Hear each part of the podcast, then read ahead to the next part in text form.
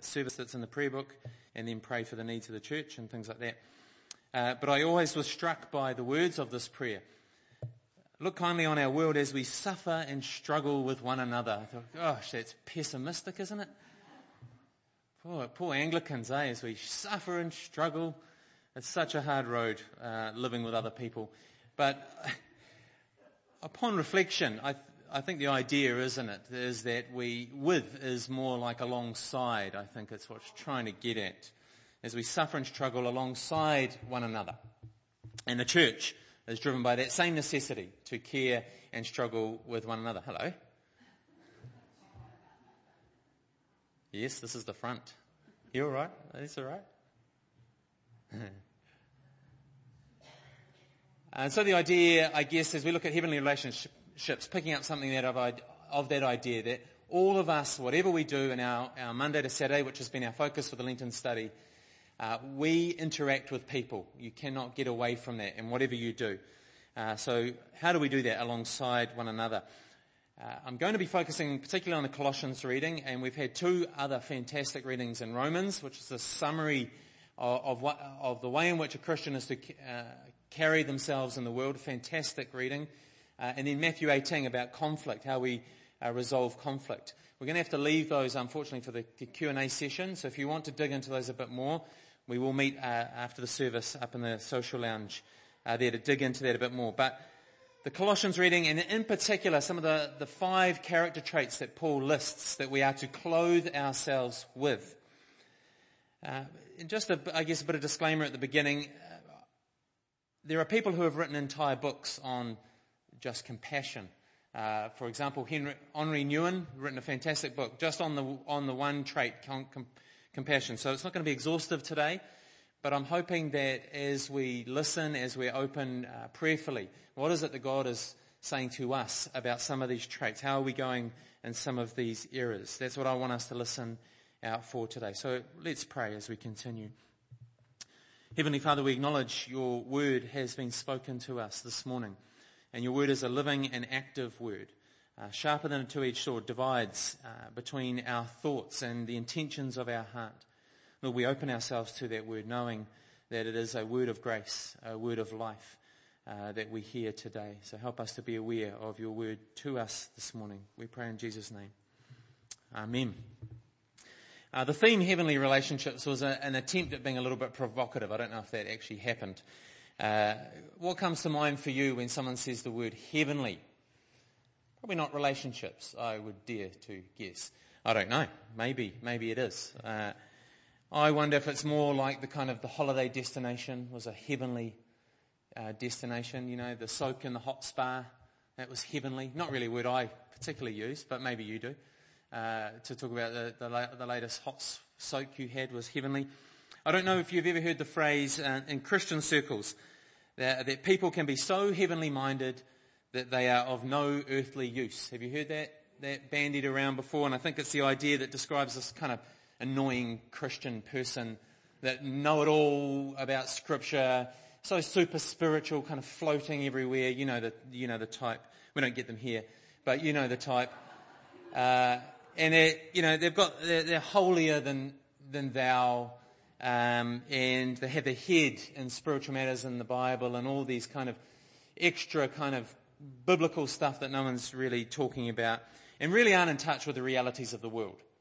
And there's this feeling that you can be almost too Christian, you know? You, you go so involved in the church and all that God stuff uh, that you really are no use to the world. You, you lose, if you do that, if you get too into Christianity, you become kind of completely unreasonable in your thinking and your practical ability to offer anything into the world.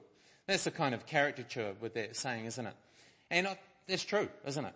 I think that is possible, that we can be so buried in particular things that we lose sight of the realities uh, of the world around us.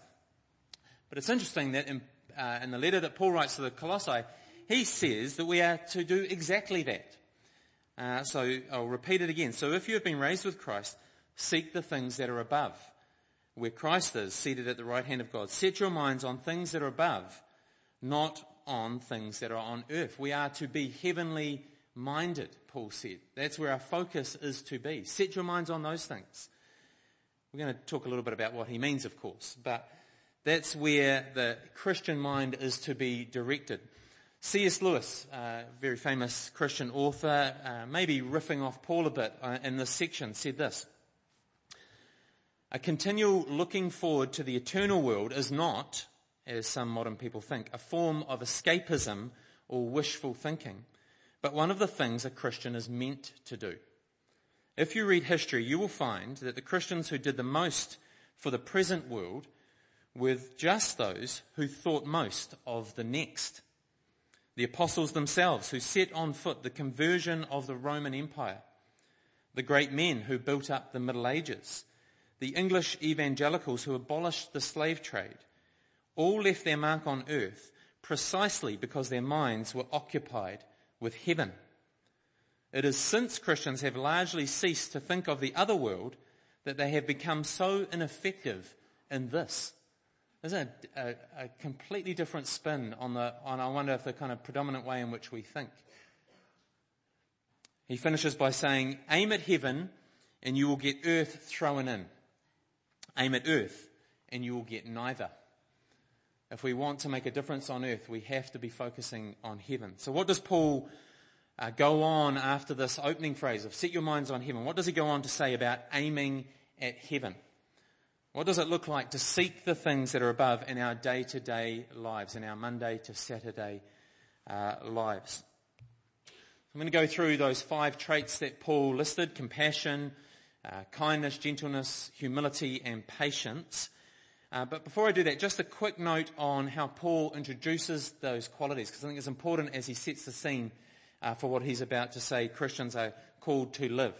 So Paul says, as God's chosen ones, holy and beloved, clothe yourselves with compassion, kindness, etc. So firstly, God, Paul says that we are God's chosen ones.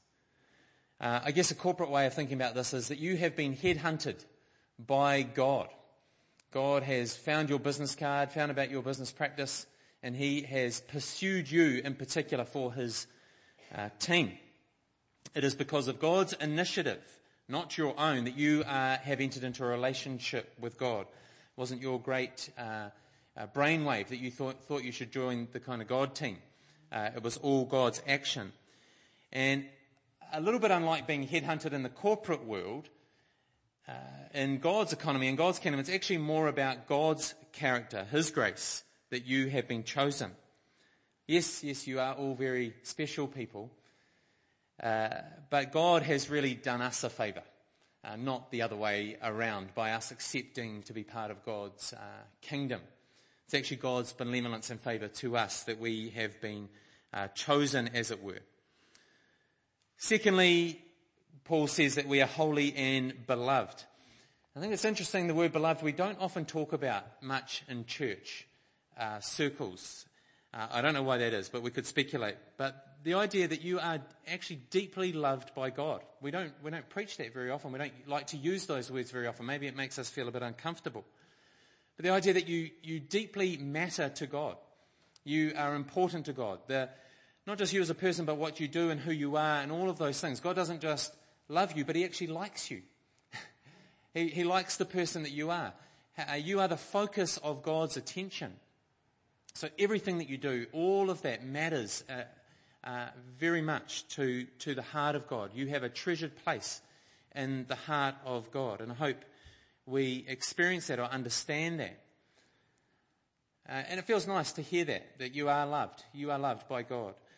Uh, but I think it's, it's wider than just a feeling of, of love. It's, it's, more, it's more to do with our ability to find our identity and our value in, in the person of God and in that relationship that we have been drawn into uh, with God.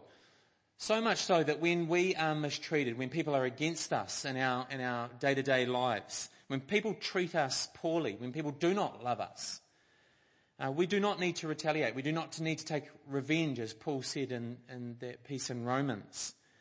We know our place. We know that we are loved. We know that we are secure in the love of God. Therefore, we are able to love uh, out into the world who, does not ex- who do not experience that love themselves. So God's chosen, God's beloved, God's loved people. Uh, Paul then says we are to clothe ourselves with these particular traits. And there is some overlap. I don't know if you noticed as they were read, there is some overlap with the gifts of the Spirit uh, found in the letter to the Galatians. And Paul uses this metaphor of clothing for these character traits, which I think a fantastic one for us as we're thinking about God at work in our Monday to Saturday. Because just like we would uh, put on a uniform for work each morning, whether that's going to the office, whether that's being at home, you know, we put on the gardening clothes, don't we? We put on specific clothes for the job and the, the task that we're about to uh, get on with. Paul says that we are in the same way, when we get up in the morning, we are to clothe ourselves with those heavenly traits.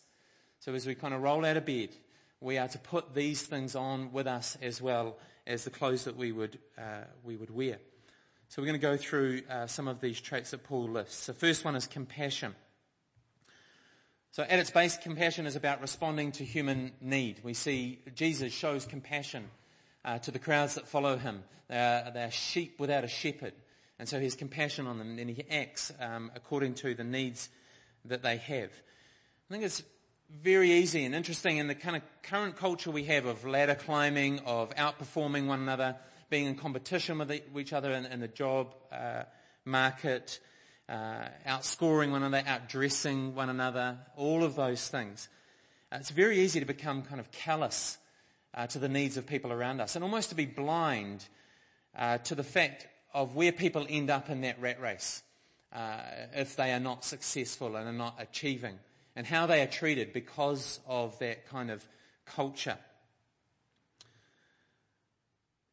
Whether wherever we find ourselves in the Christian community or in the community uh, of, the world, uh, in the community of the workplaces that we find ourselves, the Christian recognizes that we are always in a community. We are, com- we are always connected to those around us. We cannot be individuals on our own. Our actions, our behaviors always impact on those around us for all the damage that coronavirus is doing at the moment, the one thing that it has reminded us is of how connected we are with one another and how important uh, when, when things, when we put in place practices to avoid the spreading of virus, uh, human contact, basic human contact. Uh, you notice how, how different that feels. Uh, I don't know if you tried to watch any of the cricket with empty crowds or the rugby. Empty crowds. It's a, an amazingly different uh, vibe to those uh, events we realize how important and how connected we are as people. So whether that's a Christian community or we are just simply citizens of, of the world to, to do good uh, in the places that we find ourselves. The struggles then of the individual, of the one person, the Christian recognizes, are actually the struggles of all of us. People are not to uh, go on their own struggle without us reaching out and helping them. We recognize they are part of who we are. They are a part of our success. They are a part of our failure. And we need to respond to that. So what does that look like uh, in the workplace? What does that look like when uh, someone isn't pulling their weight? Or when someone is kind of overreaching and, you know, punching above their weight, kind of taking over areas of, of our workplace that they really probably shouldn't be? What does that look like in social settings when someone isn't, doesn't quite fit in? They're a little bit out of place. They're a little bit out on the fringe because maybe they say uh, the wrong things or, or act in the wrong way. How do we respond with compassion uh, to those situations? Maybe a, an easier way for us to think about this is that who, who are the people in your Monday to Friday, the Monday to Saturday rather, the people that you interact with at the moment who, who really need lifting up, who really need that extra bit of support, that extra bit of help at the moment? And how have you responded to them in the past? What, what might God be calling you to? Rather than maybe turning, uh, turning a blind eye to that person, what might God be calling you to, how might God be calling you to act uh, in support of that person? We've got to be careful that compassion is not just a feeling. Compassion is not just sympathy for someone's situation or someone's difficult uh, difficulty and feeling sorry for them. Uh, compassion, as we see in Jesus, it sees and feels the needs of others, the plight of others, the difficulty of others, and it steps up and acts. It does something about it. Uh, sometimes that is at personal cost. Sometimes uh, our own status, our own self-image will uh, lessen if we uh, step in to help someone, to protect someone, to support someone. And we have to take that on the chin. Other times it will affect our work. The work that we want to get done that day, whatever that is, is often interrupted by the needs of others. Uh, the act of compassion steps in and acts uh, to help that person. The other side of this, uh, it's a bit off script, but the other side of it is the lack, uh, the, the, lack of the ability to see us as a community, as a gathered uh, group of people, that we are all in this together, that we want to isolate and indiv- individuate ourselves from others and the needs of others. Um, and so I, I, would encourage you to, to be thinking about that. If that uh, is the way, uh, if that is a struggle for you, uh, to bring that in prayer uh, to God because it's quite different from the response that God calls us to, to have in the world where we find ourselves. Secondly, kindness. I'm not going to go into as much depth through each of these, but uh, I think compassion is, is quite a key one for us at the moment. Kindness is the next trait, and it kind of flows in from that community understanding that we are in this together. We show kindness to one another uh, by, by being sensitive to one another's needs. Uh, but the trick with being sensitive to one another's needs, you actually have to know one another's needs first. Uh, so a great test for this is if, uh, for human kindness is, are you able uh, to name some of the issues and needs of the people that you deal with on a daily basis? If we were to turn now, we won't. But if we were to turn now, are you able to name someone in your workplace, at home, and what their current kind of issue or main need is at the moment? Are you able to do that? Are you able to do that in your family? uh, with with your own, you know, your spouse or your kids or your grandkids? What is the issue? What is the current issue for them at the moment? We have a little tradition at home at the dinner table where we go around the table and say one good thing that's happened today and one bad thing that's happened today. Uh, it can get a bit wild at times, but quite a good practice because you instantly know uh, hopefully, as you build up the, the, the, support and the encouragement to do so, of what's going on for that person, what, some, what, what is the struggle that they faced uh, today. Uh, really good practice uh, to get into. So, kindness is about hearing people, hearing people out, even if they're kind of mis, misaligned in what they are expressing or saying. Uh, you know, misdirected in their needs or expectations and all those sorts of things. That may be the case. But hearing them out is kindness. Uh, and then being considerate of their needs as you go forward. Responding uh, in kind to what is going on for them. Uh, and I don't think we can undervalue kindness because it is, is a very powerful witness to the character of God. Uh, God showed his kindness. He saw our needs and showed kindness to us in the person of Jesus Christ, and sacrificially so. It's a powerful witness to people. If you remember the last time someone showed you uh, or did an act of kindness for you and how that made you feel, uh, it is an incredible act, uh, one that we um, undervalue sometimes. But it's all been picked up with, I guess, the, the random acts of kindness sort of idea as well. Okay, we're going to move through the next three a little bit quicker, and as I've said, we do have a Q&A session after church that we can uh, plumb the depths a bit more of these uh, topics. So the next one, humility. I don't know whether you've heard the saying, uh, which I think is a fantastic one for humility, is not about thinking less of ourselves, but thinking of ourselves less. Uh, so humility is not about being a pushover, not about being a doormat where everybody else has their way and you don't, and you just get bowled over all the time. Uh, it's actually about recognizing the abilities, the, folk, uh, the, the skills, uh, the resources that we have to contribute and contributing them to the help uh, and the benefit of others. So it's actually being very aware of, of where we are good, where we are capable. Uh, not going on about that and blowing our trumpet about that, but yes, I have gifts to share. Yes, I have abilities that I can share into this community for its betterment or in my workplace or whatever that may, that may be. Uh, so humility is about building a, a, team of people around you that achieves and accomplishes their goals and does well. It is then about sharing accomplishment amongst the team. Rather than going on about how, what a great job I did, uh, it's saying as a team we were able to achieve this. And then it is focusing, I guess, on and celebrating the outcomes that we were able to achieve as a team or as a business or as a home, as a family. Wasn't it great? You know, if you're taking your grandkids along to primary school and everything went well. Didn't we do that so well, Johnny? Even though it was probably you twisting around the whole way. You know, wasn't it great that we were able to achieve uh, X, Y, and Z, whatever it was, together, uh, and that we, we did that. This is, this is the same uh, that God does with us. I heard a, a friend share the other day that we are called to elevate Him. We are called to elevate His purposes in the world and celebrate His purposes, uh, and not ourselves. We're not elevate what we did and how we contributed uh, to that. Okay, last two. Gentleness, very similar to kindness, uh, but I think the focus for gentleness is being able to relate to someone in a way in which they feel built up and loved and cared for and encouraged, even when we may need to be critical of what that person is doing.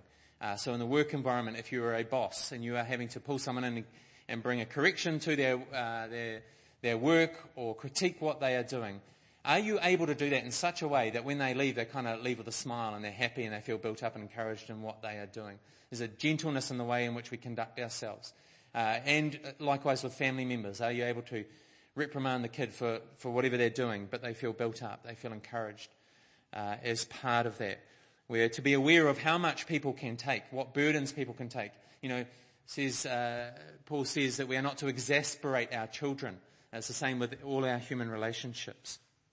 Are we able, when we relate to someone, as Marty would put it, to keep their mana intact, to keep people's dignity uh, intact, even if we have to say some hard things to each other? Patience, finally, is the willingness to endure wrongs against us. Uh, it's often translated in, in, various Bible versions as long suffering. Are we able to, uh, do we have the willingness to put up with things, even though they are not as they should be? And a lot of this is about acceptance, actually.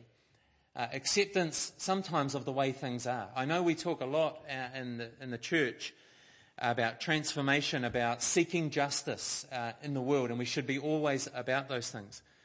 But sometimes the Christian is called to suffer. Sometimes the Christian is called to put up with uh, a situation that, that is not uh, as it should be. And to do so with grace, to do so with kindness, to do so uh, for the long haul and not with uh, bitterness or all of those things. This is a gift of the Spirit that allows us to do that. Remember, we are clothing ourselves with some of those heavenly gifts. Uh, we are not able to do it ourselves, but God gives us the power to be able to do that. Just to finish, Paul does talk about forgiveness, which is a, a very big part of uh, the gospel message and a part of what Paul wants to say in this letter. Uh, we've, we've, run out of time to, to, go into that, but something just for us to consider and, uh, and think through as we go from here. Paul talks about forgiving others just as Christ has forgiven, just as God has forgiven you in Christ. As we have been recipients of God's grace in our own lives. We know our own hearts. We know that we fail and do make all sorts of mistakes. God uh, gives forgiveness, gives patience, gives kindness to us. God does not give up on us. God does not condemn us uh, and say, "Look, that's enough. I've had it with you." So, what would that? What does forgiveness look like uh, for us? Uh, in the work context, you know, when we have performance reviews and we have uh, targets to meet, when we have contractual obligations and KPIs and all those sorts of things. Uh, if we remember that foundation of God's forgiveness not giving up on us, what does that, how, how will that look uh, in some of those situations? Are we able to develop a forgiving culture wherever we find ourselves, at home, in the family, at work? A culture that's forgiving but not permissive uh, you know, gracious but not relaxed, that anything goes kind of thing. How would we go about uh, producing that sort of culture? Something to discuss, something to think about. I'm going to pray uh, to close, and I want us to think about how heavenly are your relationships? Are you aiming for heaven uh, in the way in which you relate to others? There's a lot to consider. So, what was the kind of one thing that stuck out for you? Uh, what was the one thing that one aspect that really spoke to you today. Let's pray. Heavenly Father, we thank you that you have come to us in the person of Jesus and shared your love, your forgiveness, uh, your hope with us. And Lord, as we uh, struggle and uh, to work that forgiveness out in our own lives, that love in our own lives, that compassion, Lord, I just pray you would continue to speak to us as we go from here Uh, what is the area that we need to work on? Where, where are we perhaps unkind? Where are we unforgiving?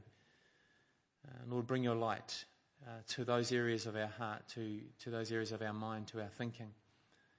Uh, Lord, and show us your character again afresh uh, and who you are uh, for us. Amen.